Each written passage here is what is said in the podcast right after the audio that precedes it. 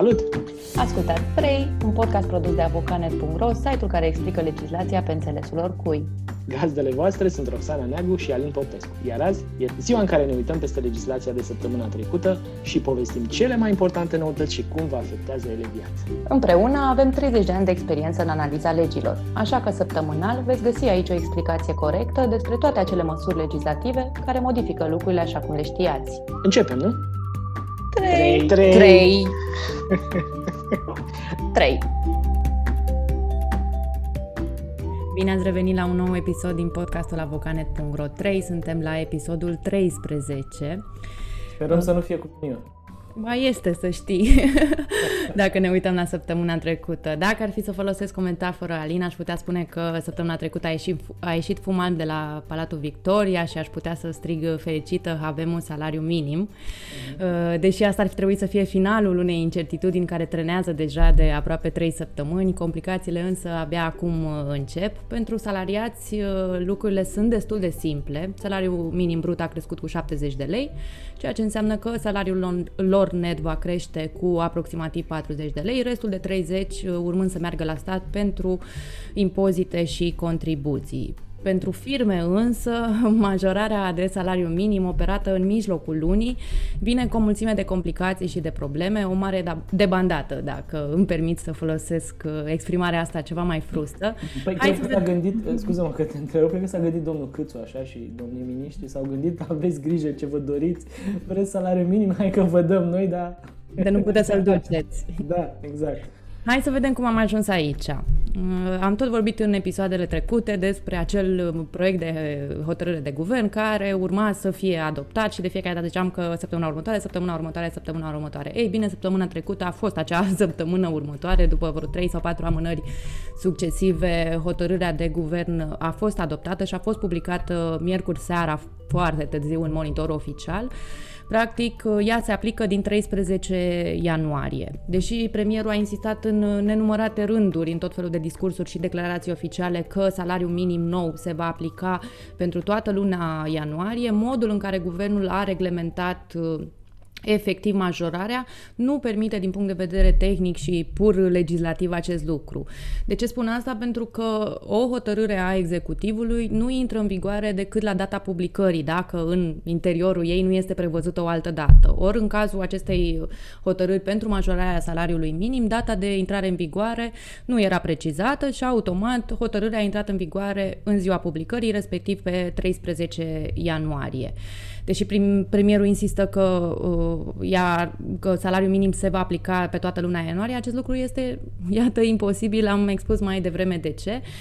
Ce putem trage ca și concluzii de aici e că salariul minim crește efectiv din data de 13 ianuarie, iar cadrul legal, așa cum arată el acum, nu obligă niciun angajator să opereze modificarea de salariu minim mai devreme de 13 ianuarie și evident că angajatorii pot fi sancționați pentru neacordarea valorii majorate a salariului minim abia din 13 ianuarie încolo. Înainte de această dată, inspectorii temen nu ar avea baza legală să aplice amenzi, pentru că înainte de 13 ianuarie opera încă hotărârea veche cu vechiul salariu minim de 2230 de lei. Noul salariu minim este 2300 de lei, n-am mai zis de la început că l-am tot uh, menționat, dar hai să-l precizăm și pe el.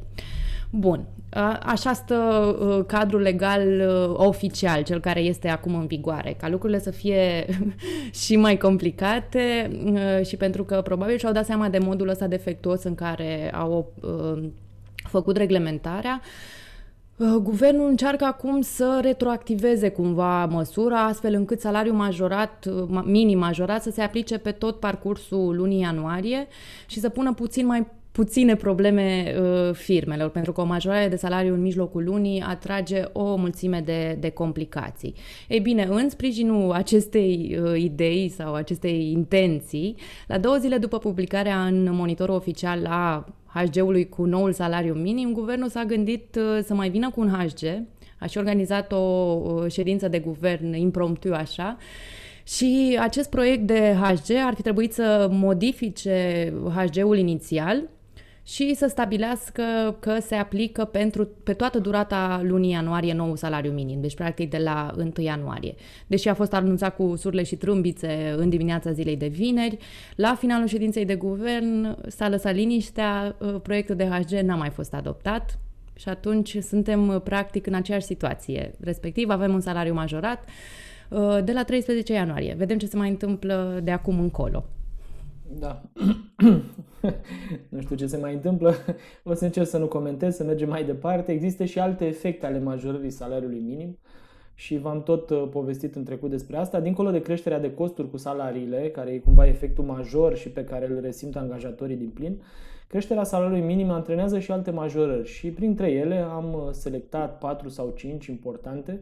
În primul rând crește plafonul ce obligă la plata CAS și CASS, practic crește plafonul până la care uh, PFA-urile pot fi obligate să achite contribuții la asigurări sociale, uh, respectiv pensii, că asta înseamnă și contribuții la asigurări sociale de sănătate, adică contribuția la sănătate, în 2021.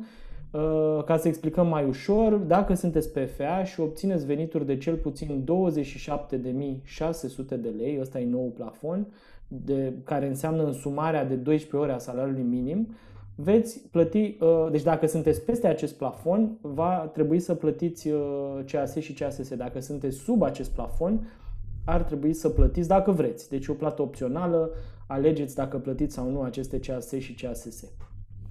La fel, contribuția la fondul de handicap ce trebuie plătită anul acesta a crescut, pentru că și aici uh, vorbim uh, totuși de o legare a contribuției respective Uh, cu uh, salariu minim. Contribuția la fondul de handicap e reglementată de legea pe care foarte mulți oameni o știu, 448 din 2006, pentru că legea asta are tot felul de alte implicații. Legea obligă firmele, dar și autoritățile publice sau firmele de stat cu cel puțin 50 de angajați să angajeze persoane cu handicap într-un, proces de, într-un procent de cel puțin 4% din numărul total de salariați. Cei care nu se achită de obligația asta au de plătit la stat o sumă lunară reprezentând salariul de bază minim brut înmulțit cu numărul de locuri de muncă în care nu au angajat persoane cu handicap. Cu alte cuvinte, dacă ar fi trebuit, nu știu, aveți 100 de angajați și teoretic 4% din ei ar trebui să fie persoane cu handicap, asta înseamnă că 4 oameni ar fi trebuit să fie angajați în zona asta. Dacă nu angajați niciunul, atunci ar trebui să plătiți la stat o sumă reprezentând salariul de bază minim brut, deci ăsta nou de care vorbea Roxana mai devreme, înmulțit cu 4, da? pentru că patru locuri de muncă nu ați ocupat prin angajarea persoanelor cu handicap.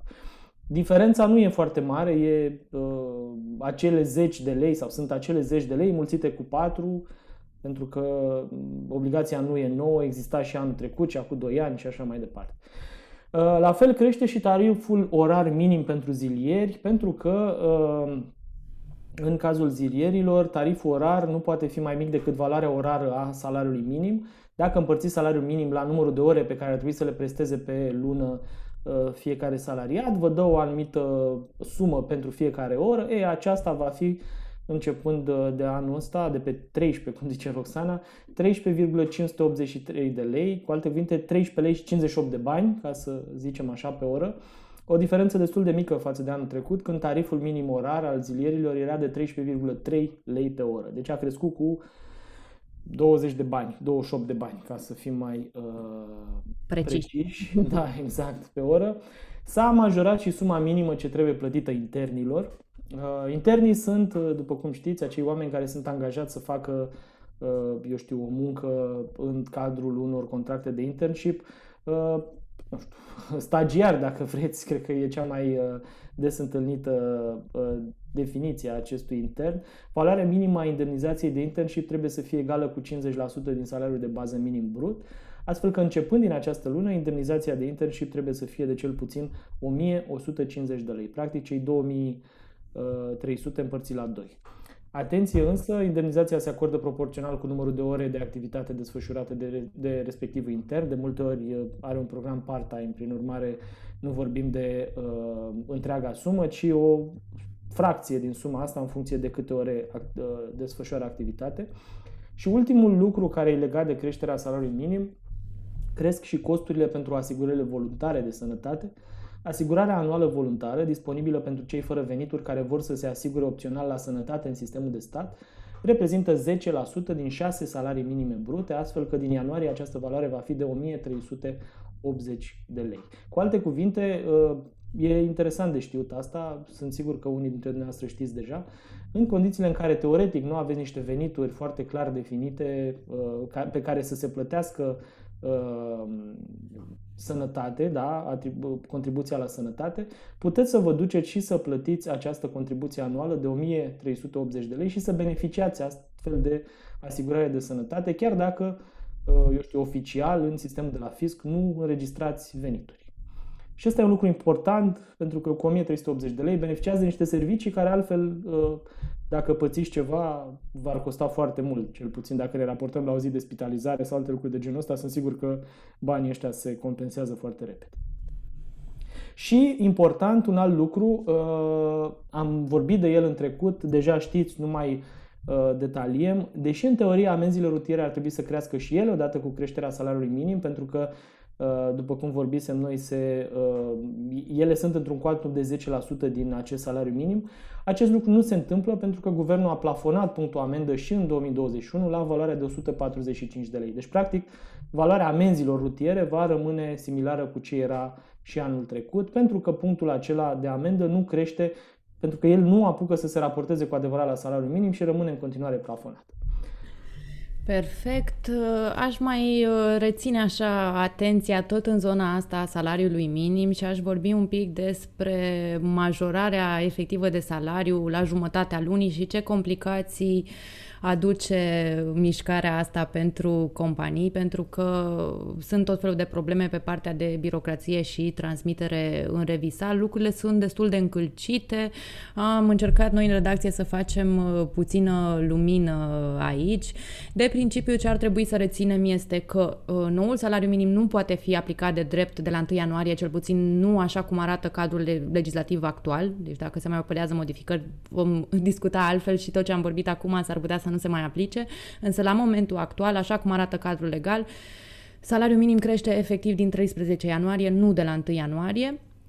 Ar trebui să reținem că, deși uh, premierul a insistat că uh, majorarea asta de salarii se poate aplica pe toată luna ianuarie pentru că vezi, Doamne, salariile se plătesc în februarie, este adevărat, salariile se plătesc în februarie, însă constituirea lor efectivă se face în uh, ianuarie, deci trebuie și luna ianuarie e importantă pentru că uh, în luna ianuarie se calculează, sau pentru luna ianuarie se calculează efectiv uh, drepturile salariale. De principiu, angajatorii au mai multe variante la dispoziție, mai multe două, mai mult de una. Ehm, pe de o parte, ei pot face, uh, pot să stabilească de la sine în putere că vor crește salariul uh, de la 1 ianuarie ca să evite complicațiile astea de care vorbim. În principiu, complicațiile sunt generate și de faptul că softurile de salarizare, spre exemplu, nu suportă, sau mare parte dintre ele nu suportă operarea cu două salarii minime în aceeași lună și atunci uh, de aici foarte multe complicații. Există varianta pentru angajatori să opereze modificarea de la 1 ianuarie și atunci au practic un singur salariu minim uh, în toată luna, asta înseamnă că își pot, că vor suporta ei un cost ușor mărit pentru perioada 1-12 ianuarie, când ar fi fost uh, celălalt salariu minim, sunt 30 ceva de lei în plus pentru fiecare angajat.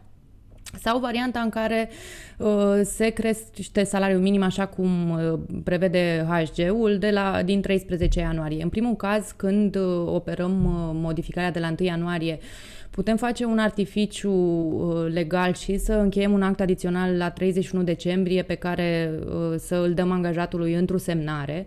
Deși, dacă e să fim extrem de riguroși, uh, practic asta e o chestiune care eludează un pic legea, pentru că un act adițional de regulă nu produce efecte retroactive. Însă, mai mulți experți în salarizare și specialiști în legislația muncii au confirmat că nu poate fi amendată într-o situație de tipul ăsta o chestiune ca un act adițional uh, cu efecte retroactive, pentru că și inspectorii ITM știu de modul în care a fost uh, reglementat salariul minim în uh, luna asta și atunci toată debandada care a fost generată și de aici. Până la urmă, modificarea asta, scuză că te uh, întrerup, modificarea asta vine și aduce niște bani în plus la stat, da? se plătește salariul ăsta minim pe 13 zile sau 12 zile sau cât e, în plus față de cât uh, ar veni ordonanța și ar impune. Cu alte cuvinte, statul român ar primi niște taxe în plus, nu știu, Păi sunt 2 lei uh, per fiecare exact. angajat din partea angajatorului la contribuția aia de asiguratorie de muncă și sunt cei 30 uh, de lei de care vorbeam la început uh, partea angajatului, da, contribuții sociale și da. impozit pe venit. Astea cumva adăugându-se, astea sunt valorile suplimentare, da, nu e sarcina totală, vorbesc de ce ar fi suplimentar. Nu, mm. și pentru 12 zile, aproape jumătate din lună, practic am creditat statul cu 15 lei uh, angajații și un leu uh, angajatorul, da? Mi se pare mai uh, așa bizar, dacă îmi permiți un comentariu, faptul că prin modul ăsta de reglementare statul ne împinge cumva să operăm la limita legii, să încheiem, spre exemplu, un act adițional cu 31 decembrie. Și uh-huh pe banii noștri cumva și încălcând într-un fel strictețea Uh, acestor, sau modului de întocmire a acestor uh, acte. Da, pentru că dacă ar fi făcut revisalul altfel decât e acum, mult, mult, mult mai flexibil, probabil că s-ar fi putut rezolva și problema asta. Dar dacă nu-ți dă instrumente să lucrezi, într-adevăr, nu prea poți. Da, dar să știi că dincolo de revisal e o problemă și cu softurile de salarizare care există acum pe piață, pentru că de principiu operezi cu un singur salariu minim o lună întreagă. Asta a fost cel puțin logica și până acum și practica. Cred că o singură dată s-a mai întâmplat să se majoreze salariul minim, dar în timpul anului, nu în timpul lunii. Știu că în 2017, dacă nu mă înșel, a crescut într-adevăr de la 1 februarie, dar a fost o modificare ușor de absorbit pentru că începea luna nouă, aveai un alt salariu ușor de, de gestionat. Păi, atunci așteptăm ca guvernul ăsta sau un alt guvern să patenteze și ideea cu schimbarea salariului minim la jumatea zilei, că asta ar mai trebui. Da, să știi că discuția există. Chiar vorbeam cu Dan Stase. Dacă e de la 12 ziua sau 12 noaptea sau cum? Nu, păi de exemplu, dacă tu lucrezi în 13 ianuarie și până la ora apariției în monitor oficial, care a fost 9, 10, ceva de genul ăsta, tu practic ai avut un anumit tarif orar, da? Pentru orele alea ar fi trebuit uh, să fii plătit pe vechiul salariu minim și abia după publicarea în monitor oficial să intre în vigoare tariful orar nou uh, minimal. Da, cred că totuși legea aia intră în vigoare în ziua aia, nu mai zice nimeni la ora 10 în ziua aia, pentru că altfel și pentru multe alte situații ar fi absolut aberant să te gândești, te duci repede la monitor, te uiți când s-a publicat, ă, după care să te uiți, fapta asta s-a petrecut înainte de publicarea un monitor oficial, totuși monitorul, ă, monitorul, ordonanța sau ce a fost ă, actul respectiv. Proiect de hotărâre de guvern. Hotărâre de guvern. Intră în vigoare în ziua respectivă, asta înseamnă că se aplică de la 0-0, chiar dacă e o prostie, dar asta e da. ideea. Da, se aplică retroactiv pe ore, măcar. Exact, exact, da. Bun, uh, în zona de state de plată, de principiu, zic așa pe scurt, uh, există varianta de a face două state de plată, care e, mult, e o versiune mult mai uh, dificil de, de gestionat, pentru că ai avea un stat de plată pentru perioada 1-12 ianuarie și un stat de plată cu noul salariu minim uh, brut uh, din 13 ianuarie încolo. Însă, din ce am văzut uh, la specialiști, ei recomandă întocmirea unui singur stat de salariu și să calculăm dacă operăm modificarea din 13 ianuarie, să calculăm proporțional salariul respect, angajatului respectiv. Între 1 și 12 ianuarie calculăm pe vechiul salariu, la care adăugăm suma corespunzătoare pentru 13 ianuarie finalul lunii cu noul uh, salariu. Bine, hai să mai spunem și că, până la urmă, astea sunt niște idei pe care bă, tu le-ai surprins în piață, oamenii pot să decidă singuri că sunt mai în măsură ca noi să o facă, specialiști în HR, cum uh, rezolvă Operează. problema. Mm-hmm. Noi ce voiam să subliniem e faptul că guvernul le-a pus în un cartof cald în brațe, nu știu cum să-l definesc altfel, și le-a zis descurcați-vă. Nu aveți nici mânuși de alea de la Ikea speciale.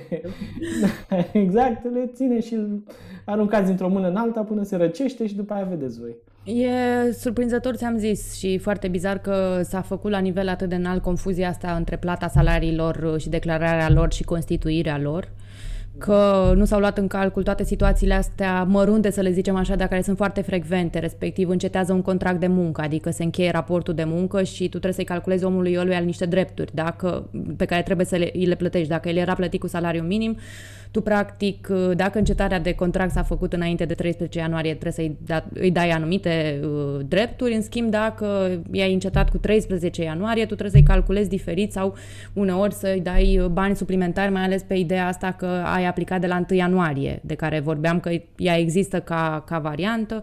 Mai este o problemă și pentru salariații aflați în șomaj tehnic, pentru că acolo la transmiterea în revisal trebuie să faci o mulțime de operațiuni, pentru că ai un contract de muncă suspendat, trebuie să-l desuspenzi, permite-mi franceza, după aia să-l, să-i modifici salariul minim, transmiți încă o dată revisalul și apoi din nou transmiți încă o dată în revisal că îl resuspenzi uh, în continuare. Și mă rog, așa, da, sunt tot felul de, de situații uh, ciudate și de fapt nici măcar nu sunt ciudate, sunt atât de uzuale pe care specialiștii în salarizare și personal și le-au pus de dinainte și le-au tot reclamat, însă uh, ministerele au ținut-o așa pe a lor și toți insistă cu majorarea de la 1 ianuarie. Hai să mergem mai departe ca să nu facem... Da, uite, avem, avem, hai că mergem mai departe la un subiect mult mai bun, de la salarii reglementate defectuos, trecem la pensii. Reglementate și ele tot defectuos, că nu avem cum să le spunem altfel. Și aici o să vă spun o poveste. Sunt sigur că ați văzut știrile. Săptămâna trecută a fost plin în toate ziarele de știrea asta, uh, am văzut-o reflectată așa în toate direcțiile, unii într-o parte, alții în altă parte, cu titluri bombastice sau nu.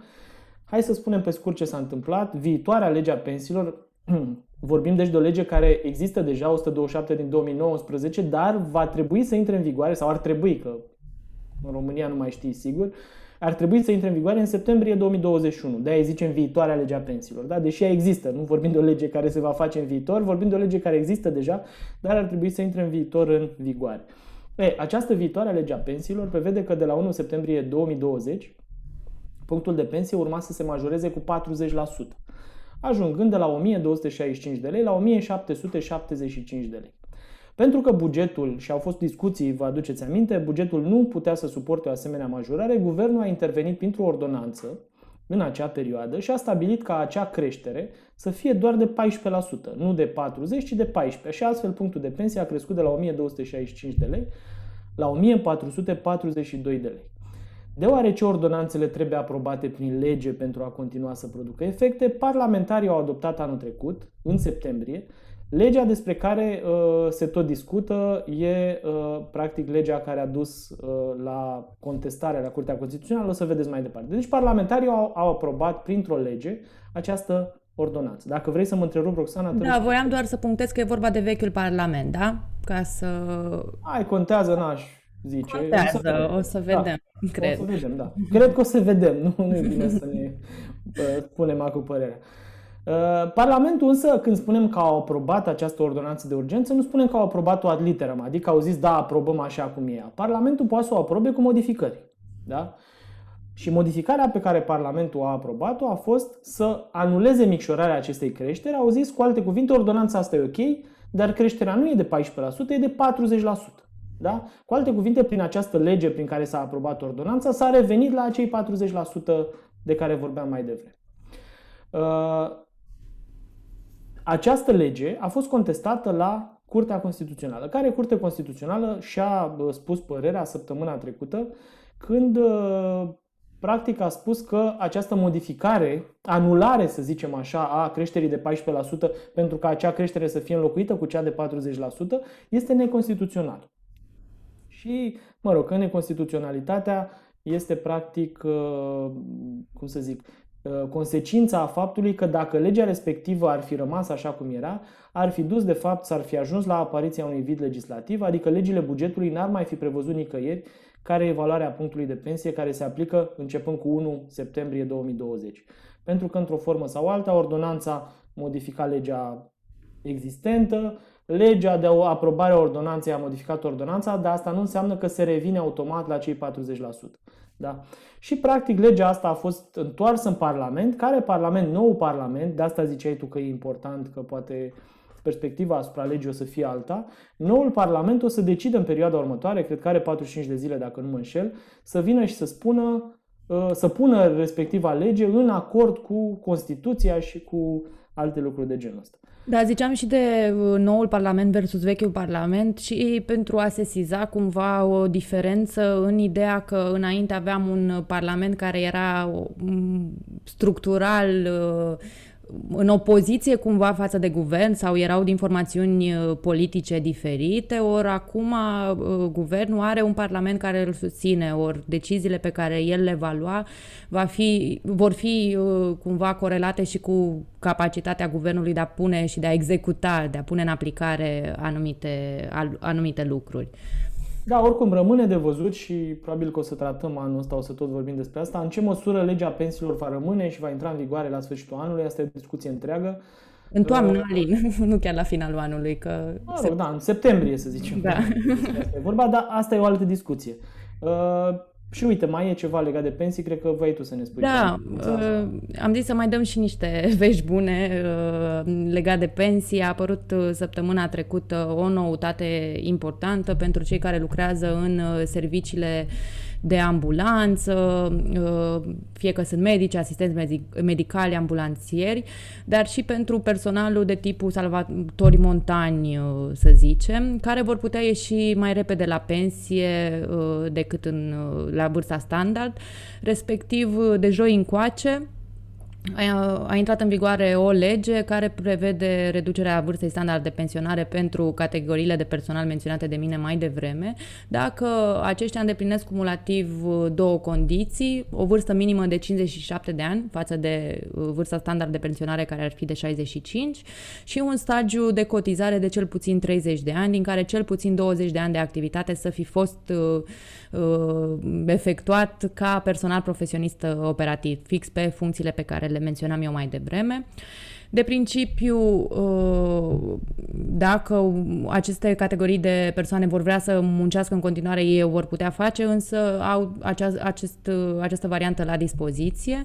Apoi, uh, legea mai aduce și alte câteva beneficii, spre exemplu, consiliere psihologică pentru uh, cei amintiți de mine mai sus, respectiv vor avea dreptul să fie examinați medical și psihologic anual, cheltuielile fiind suportate de angajator. La fel, în cazul unor accidente petrecute în timpul misiunilor, ei vor avea dreptul la consiliere psihologică plătită de angajatori. În cazul unui deces al unui astfel de angajat, familia acestuia va putea primi un ajutor financiar suplimentar, suplimentar egal cu de trei ori valoarea salariului de bază pe care îl avea cel care a decedat și mai sunt câteva uh, alte beneficii, cum ar fi un concediu de odihnă suplimentar de 10 zile lucrătoare în fiecare an, plătit de angajator. Pentru cei interesați, o să menționez și numele legii, e vorba de legea numărul 5 pe 2021, ar trebui să o căutați și să o citiți cu atenție ca să vedeți exact toate tipurile de beneficii care au intrat în vigoare. Bun, uh, uite, tot uh, că vorbim de legea pensiilor și tot pentru că vorbim de legea pensiilor viitoare, da, cea care ar trebui să se, întâmple, să se aplice începând cu septembrie, uh, unul dintre uh, conceptele care e foarte, foarte căutat de oameni pe net este pensionarea anticipată, vor să știe cum pot să iasă mai repede la pensie și uh, colegii noștri de la redacție au uh, făcut o sinteză, să zicem, a uh, lucrurilor pe care ar trebui să le știe atât femeile cât și bărbații dacă în uh, anul ăsta ar vrea să iasă la pensie. Mă rog, dacă începând, uh, cum să spun, până în până septembrie se poate face ceva, după septembrie lucrurile se vor schimba cumva uh, dramatic, nu știu cum să spun altfel. Uh, și aici este o discuție întreagă să vedem uh, care sunt schimbările. Uh, hai să vedem uh, câteva din aceste reguli. Uh, Practic, uh, pensia anticipată la femei, femeile e important de știut că pot ieși la pensie cu maxim 5 ani mai devreme față de vârsta standard de pensionare, dacă au un stagiu de cotizare cu cel puțin 8 ani mai mare decât cel cerut uh, prin lege ca stagiu complet. Uh, și ca să facem așa o, o sinteză pentru femei, în momentul ăsta, dacă o femeie dorește să pensioneze anticipat, va trebui să aibă un stagiu de cotizare de 39 de ani și 6 luni, adică cei 31 de ani și 6 luni uh, în mod normal, plus cei 8 ani ceruți prin lege suplimentar ca să poată ieși la pensie. Da? Și rămâne uh, acea idee că se poate pensiona cu 5 ani mai devreme față de vârsta de pensionare pe care ar putea o avea în mod obișnuit. Uh, hai să spunem și despre bărbați. Da, e un calcul similar tot. E un calcul similar în sensul că voiam să iau un calcul de aici. Vârsta standard de pensionare a unui bărbat în România e de 65 de ani, iar stagiul complet de cotizare e de 35 de ani, ceea ce înseamnă că dacă un bărbat vrea să se pensioneze anticipat, nu o poate face mai devreme de 60 de ani, însă ă, trebuie să fie avut un stagiu de cotizare de cel puțin 43 de ani. Oricum, trebuie să citiți la noi pe site, există foarte multe exemple legate de ieșirea asta la pensie și e bine să știți, dacă vă interesează conceptul, Uh, ce trebuie să bifați, că e important. Da, ca să sintetizăm un pic uh, uh, chestiunea asta, de principiu, în actuala lege a pensiilor, cea care se aplică până în septembrie, avem teoretic două tipuri de pensionări anticipate. Această pensionare anticipată care îți permite o pensie integrală și o pensionare anticipată cu penalizări, parțială îi se spune, care îți permite și dacă nu ai toate criteriile uh, punctate de Alin mai devreme, cele legate de stagiul de cotizare, să te poți retrage totuși din activitate, însă pensia pe care o vei primi în fiecare lună să fie penalizată cu un procent între 0,5 și între 0,15 și 0,5 pentru fiecare lună care îți lipsește din uh, stagiul de cotizare. Da? Asta e acum. Însă, din uh, septembrie, dacă noua lege a pensiilor va intra în vigoare așa cum a fost uh, gândită și cum arată ea acum, va exista un, un singur tip de pensie anticipată doar uh, pensia anticipată parțială. Practic uh, o păstrează doar pe cea cu penalizări, nu o să mai existe varianta de pensionare anticipată fără penalizare. Da, asta așa pe scurt. Cu siguranță vom mai discuta despre subiectul ăsta. Vă recomandăm uh, articolul colegului nostru uh, Uh, e colegul nostru redacție, a lucrat da, mai mulți oameni la, da, mai mulți oameni, probabil. la materialul ăsta. Și hai să mergem uh, mai departe, dacă tot am menționat noua lege a pensiilor care intră în vigoare în septembrie, uh, ar trebui să punctăm și una dintre schimbările majore pe care le aduce acest act normativ. Noi am mai vorbit despre chestiunea asta și anul trecut, însă mi s-a părut important de menționat așa și acum că suntem la început de an. Să știți că din, în viitoarea lege a pensiilor, care va intra în vigoare de la 1 septembrie, uh, plata CAS-ului va deveni vitală pentru salariați în sensul în care doar plățile efective sunt cuantificate la stagiul de cotizare.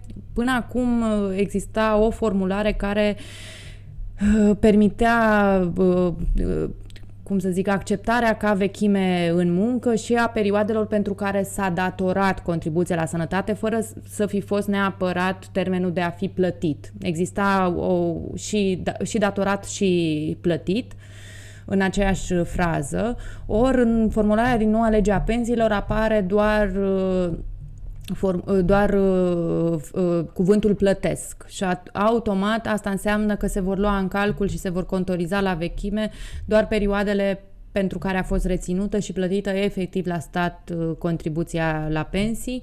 Asta înseamnă că, uh, evident, angajatul nu are nicio vină că firma respectivă i-a reținut contribuțiile și nu i le-a plătit la stat, însă îl responsabilizează destul de mult pe angajat să verifice uh, chestiunea asta ca să se asigure că totul este plătit la și nu, e, și nu e deloc greu să-și verifice chestia asta, pentru că poate să o vadă cumva da, pe de-o parte... De online? Zi. Da, putem... O, o modalitate ar fi să ne deschidem un cont online pe uh, portalul Casei Naționale de Pensii Publice, și acolo putem să vedem uh, mai multe chestiuni ce țin de uh, declarațiile depuse de angajatori în numele nostru cumva pentru stagiul ăsta de cotizare sau uh, putem să facem o cerere la Casa Națională de Pensii Publice pentru a le solicita certificarea stagiului de cotizare, practic să vedem cum suntem la momentul ăsta, câte luni lucrate avem, câte se iau un calcul pentru stagiul de, de cotizare și alte detalii de, de tipul ăsta. Deci oricare dintre variante e la fel de în regulă. Bun, uite, de la contribuțiile de pensii mergem la contribuții de sănătate și explicăm un lucru la fel important. Vă spuneam mai devreme uh, legat de pensii că vă puteți plăti voluntar niște lucruri.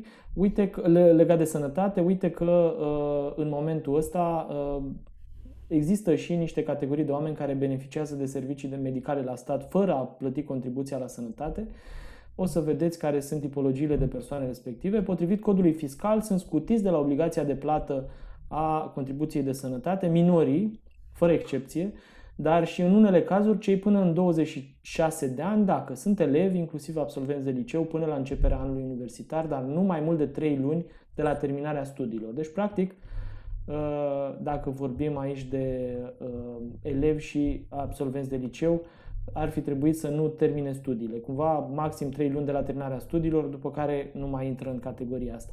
Dacă sunt ucenici sau studenți, dacă sunt studenți doctoranți care desfășoară activități didactice potrivit contractului de studii de doctorat în limita a 4-6 ore convenționale didactice pe săptămână, dacă urmează modulul instruirii individuale pe baza cererilor pentru a deveni soldați sau gradați profesioniști, dacă provin din sistemul de protecție al copilului, uh, beneficiază de scutire în același timp de la obligația de plată a CASS și persoanele care suferă de anumite afecțiuni Uh, sau persoanele cu handicap. Și aici enumerăm câteva din aceste persoane, persoanele cu handicap pentru veniturile obținute în baza legii 448 din 2006, bolnavii cu afecțiuni incluse în programele naționale de sănătate stabilite de Ministerul Sănătății până la vindecarea respectivei afecțiuni, persoanele fizice care se află în concedii medicale pentru incapacitate temporară de muncă, acordate în urma unor accidente de muncă sau boli profesionale sau cei care se află în concedii medicale, Uh, la fel, persoanele însărcinate sau cele care beneficiază de anumite tipuri de concedii pentru creșterea copilului, femeile însărcinate sau lăuzele, persoanele care se află în concedii de acomodare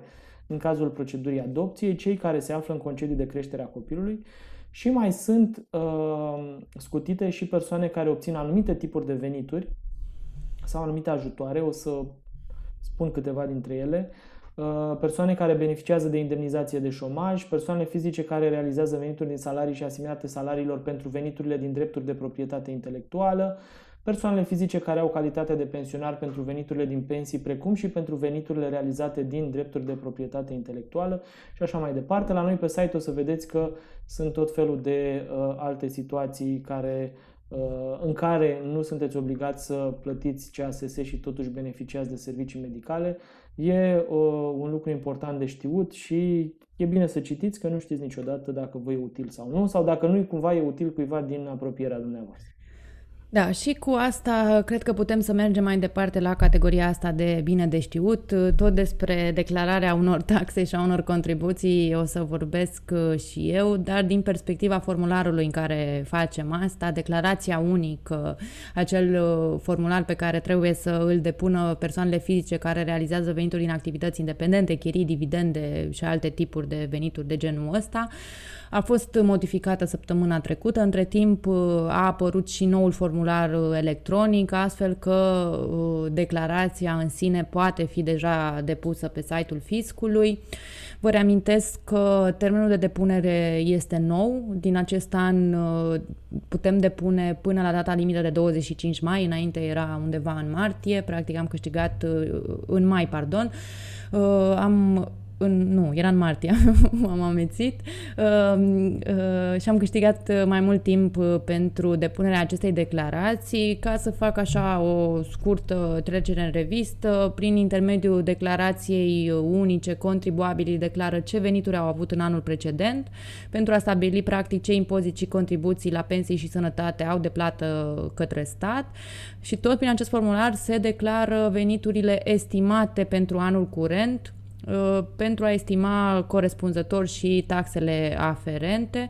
Practic, această declarație unică are un rol dublu, prin ea fie se, atât se definitivează situația anului precedent, cât și se estimează ce situație financiară vom avea în anul curent în ideea în care o parte dintre contribuabili pot alege să își plătească în avans în baza estimării uh, anumite taxe astfel încât anul viitor la, uh, declara, la o nouă declarare să aibă uh, cheltuieli mai uh, mici, însă majoritatea PFA-urilor din câte știm noi preferă să facă plățile după ce se definitivează situația veniturilor. De principiu este declarație, cum ziceam, folosită de PFA-uri care obțin venituri independente, de către cei care obțin venituri din profesii liberale, Uh, și de persoane fizice obișnuite care poate obțin chirii sau dividende sau alte tipuri de venituri uh, din categoria celor independente. Bun, așa pe repede înainte, tot la categoria formulare și tot în zona asta e bine să știți, formularul 230, poate nu știți numărul, dar e formularul acela prin care puteți redirecționa 3,5% din impozitul pe venit către o cauză socială sau un ONG, ori o, practic ONG însemnând fundație sau asociație. Formularul ăsta 230 a fost modificat și el de ANAF. Uh, formularul este folosit practic de contribuabil, v-am spus, pentru lucrurile de mai sus sau pentru susținerea unor burse private uh, și uh, este ușor simplificat de ANAF pentru că nu mai prevede nicio împărțire a perioadei fiscale. În plus, ce ar trebui să știți, și ăsta e până la urmă cel mai important lucru, formularul căutați pe net se găsește, de la ANAF se poate descărca cel mai ușor. Anul acesta însă uh, trebuie să țineți minte, noua limită sau data limită de depunere este 25 mai. Cu alte cuvinte, până la 25 mai, dacă vreți să susțineți uh, o cauză socială sau o asociație, ori o fundație cu 3,5% din impozitul pe venit al dumneavoastră, ar trebui să depuneți formularul ăsta într-o formă clasică, să spunem așa, fizic la organul fiscal sau prin mijloace electronice, prin uh, Uh, nu știu, prin spațiu privat virtual, Roxana, cred că se poate depune. Cel mai simplu e, mai ales când vrem să donăm către, o anumit, către un ONG, este să intrăm în, în contact cu ONG-ul respectiv, pentru că ei au formularele precompletate și se ocupă ei de transmitere, tocmai ca să uh, simplifice pentru omul care vrea să doneze întregul proces, care e ușor complicat sau poate fi confuzant dacă nu ai treabă cu fiscul des, dar uh, intrați în legătură cu ONG ONG-ul respectiv și cu siguranță ei vă vor ajuta să depuneți formularul ăsta. Aș vrea să punctăm că acel 3,5% din impozitul pe venit, practic, noi alegem ca o parte din impozitul pe care oricum îl plătim la stat să se ducă în, înspre o cauză, ONG, fundație, asociație uh, și așa mai departe, în care credem noi. Practic, noi plătim oricum suma aia la, la stat. Da, nu e ca și cum dai bani din buzunar, ci din banii pe care oricum i-ai dat către stat să iau o bucățică și să redirecționează către acea cauză socială sau asociație, fundație, ce, ce Da, mai... e ca și cum ai decide ca cu acei bani să, de acei bani să se folosească societatea civilă, dacă vrei, pentru proiectele ei. Bun, pentru că tot vorbeai tu de acte normative publicate deja în monitorul oficial, ar fi bine să punctăm și apariția unui ordin al Ministerului Educației foarte important, prin care s-au oficializat variantele pe care le au profesorii și școlile la dispoziție pentru a încheia mediile elevilor după primul semestru. Vă reamintesc, poate știți discuția de săptămâna trecută, sunt aproximativ 65.000 de elevi, de patru ori mai mulți decât în anii trecuți, care riscă să rămână cu mediile studiile neîncheiate, deoarece nu au putut participa la cursurile și testările online. Uh, practic, ordinul acesta de care vorbesc vine cu niște derogări de la regulile obișnuite de desfășurare a cursurilor și de notare a elevilor astfel încât să permită și celor care nu au putut participa la cursuri sau nu au putut participa la suficiente, astfel încât să ia suficiente note, să aibă totuși situația încheiată pe semestru întâi. Uh, din ordinul uh, Ministerului Educației, care a intrat deja în vigoare. Avem trei uh, variante posibile. Fie se prelungește perioada de încheiere a situațiilor școlare neîncheiate. Practic, se vor putea da note atât pentru primul semestru cât și pentru al doilea, începând din al doilea semestru. Apoi există și posibilitatea ca mediile să fie încheiate cu cel puțin două note, indiferent de numărul orelor alocate săptămânal fiecare discipline. Fiecare discipline știți că există discipline pentru care e nevoie de trei note sau chiar mai multe teze și alte testări specifice. Apoi mai e o variantă disponibilă pentru elevii aflați în situație de corigență, cărora li se vor putea încheia mediile cu trei calificative sau note, ultimul dintre acest, aceste calificative ori note să poată fi acordate în ultimele două uh, săptămâni ale semestrului. Când Cam asta... vorbind îmi dau seama că mă bucur că nu mai sunt la școală. Păi și eu. da. Uh, băi, mai aveai ceva de spus la subiectul ăsta? Nu. Eu aș propune să trecem cumva înainte la subiectele pentru firme, că suntem destul de departe așa cu podcastul și o să ajungem iar la un episod de peste o oră.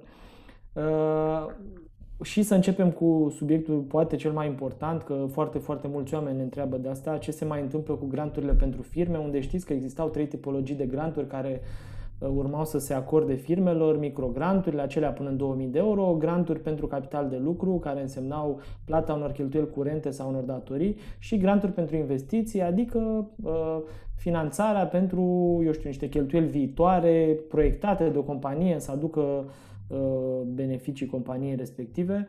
Au existat mai multe interviuri și mai multe apariții în presă ale lui Claudiu Năsui, care e ministrul economiei și care a spus lucruri despre uh, evoluția acestor granturi și despre evoluția finanțărilor și bugetului și modului în care se uh, tratează respectivele cereri.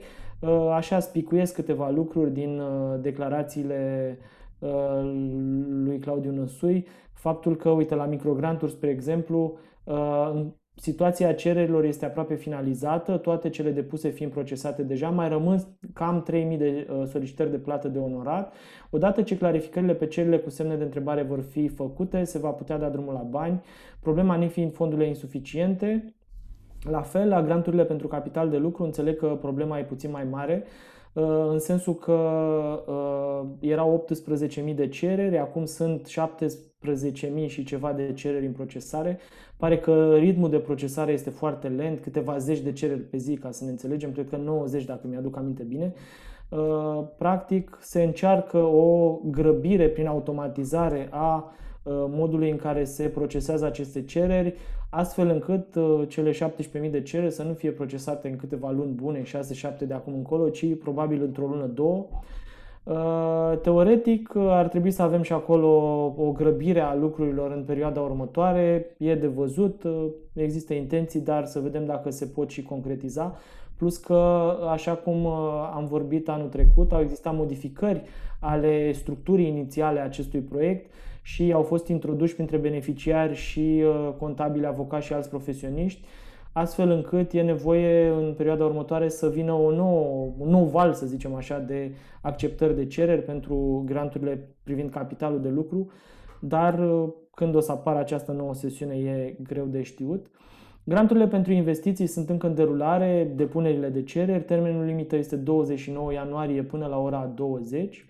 Vă reamintesc că, pentru că poate vă interesează, în ceasul al 12 la IMM-urile pot solicita granturi cuprinse între 50.000 și 200.000 de euro, iar finanțarea poate acoperi maxim 85% sau 70% din proiect în funcție de anumite condiții.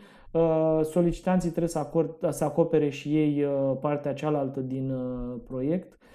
Trebuie să vedem când se vor depune toate aceste solicitări, la cum am văzut noi lucrurile, Uh, într-o uh, sinteză trimisă sau pe care am văzut-o acum câteva zile, uh, au fost trimise 6108 solicitări. Asta cred că era acum 3 sau 4 zile. Până la 29 e foarte probabil să ajungem și aici la câteva zeci de mii de cereri și o să vedeți în viitor cum se vor rezolva ele în cerit și Uh, așa mai departe.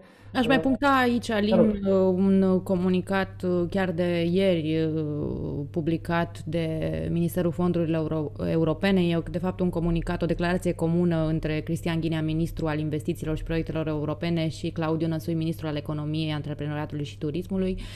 Ei povesteau un pic uh, apropo de uh, granturile acestea și de microgranturi și își dăduseră seama că lipseau 500 de milioane de euro din uh, uh bugetul necesar. Așa, între timp înțeleg că au discutat tot felul de lucruri cu Comisia Europeană pentru a identifica o soluție și o sursă de finanțare deduc de aici că au găsit soluția asta pentru că au spus că pasul următor va fi ca bugetul să fie adoptat de către Parlament cu noile modificări și că, de asemenea, în ultimele zile, ritmul de procesare a cererilor de care vorbeai tu ar fi crescut considerabil la aproape 845 de dosare pe zi. Deci aproape Ceea... de 10 ori. Da, ceea ce ar însemna că odată cu nou buget banii vor intra în conturile aplicanților admiși într-un timp mult mai redus. Vedem că de promisiuni suntem... Da, ideea e că nu îi atacăm pe oamenii ăștia, ne uităm la promisiunile lor și ținem minte da, ținem cont. în perioada următoare să vedem dacă așa se va întâmpla. De altfel, eu mi-am propus de mult să încerc să nu-i atac pe politicieni, câtă vreme promit lucruri, să-i atac sau să spun ce-i de spus, doar în măsura în care nu se țin de cuvânt. Pentru că unii dintre ei au promis și într-o formă sau alta au făcut. Uh, da, eu cred că sunt mai... În uh, toate zonele politice, ca să ne înțelegem, nu cred că doar un partid e ăla bun și toate celelalte zrele, chiar cred că, dacă stăm să ne uităm în spate, uh, au existat lucruri bune și de la un partid și de la celălalt. Cu siguranță. Probabil că atitudinea mea mai virulentă decât de obicei și mai puțin echilibrată e dată de toată situația asta cu salariul minim, care îți recunosc sincer că și personal așa, de 10 ani lucrez și niciodată n-am văzut de, o debandadă ca, ca asta. Mă rog, o să mă întorc... Mai ales că ei au spus că vin să o rezolve, adică au zis, da, exact. dăm pe 13 și noi o rezolvăm, după care, ups! Da, să știi că a fost foarte interesant, uite că ne tot întoarcem la asta, că inclusiv în uh, ziua adoptării și publicării, premierul insista că, că măsura se poate aplica pe tot, pe tot parcursul lunii ianuarie. Și cumva, fiind asigurat de, mă, mă gândesc niște consilieri din jurul lui, că acest lucru este posibil. Or, orice profesionist din zona de personaje, resurse umane, i-ar fi putut spune că asta nu se poate și că n-are cum. Uh, merg mai departe tot cu chestiuni din astea operaționale, că eu am tras astăzi lozul da. în, cu ele și să le amintesc micro-întreprinderilor că în ianuarie este termen pentru o declarație anuală care se depune doar în ianuarie, cea prin care uh, ele trebuie să-și raporteze la ANAF sponsorizările pe care le-au făcut în 2020. Uh, termenul este 25 ianuarie și regula se aplică uh, inclusiv dacă microfirmele au făcut sponsorizări către instituții și autorități publice. Dacă vă mai aduceți aminte de anul trecut, e o posibilitate care a fost introdusă recent în uh, legislație. Da. Uite, dacă ar fi să mai aleg un subiect, pentru că deja suntem foarte întârziați cu timpul, uh, ultimul subiect pe care l-aș discuta eu și, mă rog, tu ai libertatea să-ți alegi ce vrei tu, bineînțeles, Uh, eu aș vorbi despre o amendă din Germania pe GDPR care clarifică și mai mult în ce măsură pot angajatorii să-și monitorizeze salariații care sunt suspectați de comiterea unei infracțiuni. Dincolo de aspectele pe care le-am tot văzut noi și le-am discutat până acum, uh, e important, dacă ne uităm la situația din Germania, să vedem faptul că nici măcar fapte precum uh, furtul din magazinul angajatorului nu justifică o monitorizare generală care să-i vizeze pe toți salariații.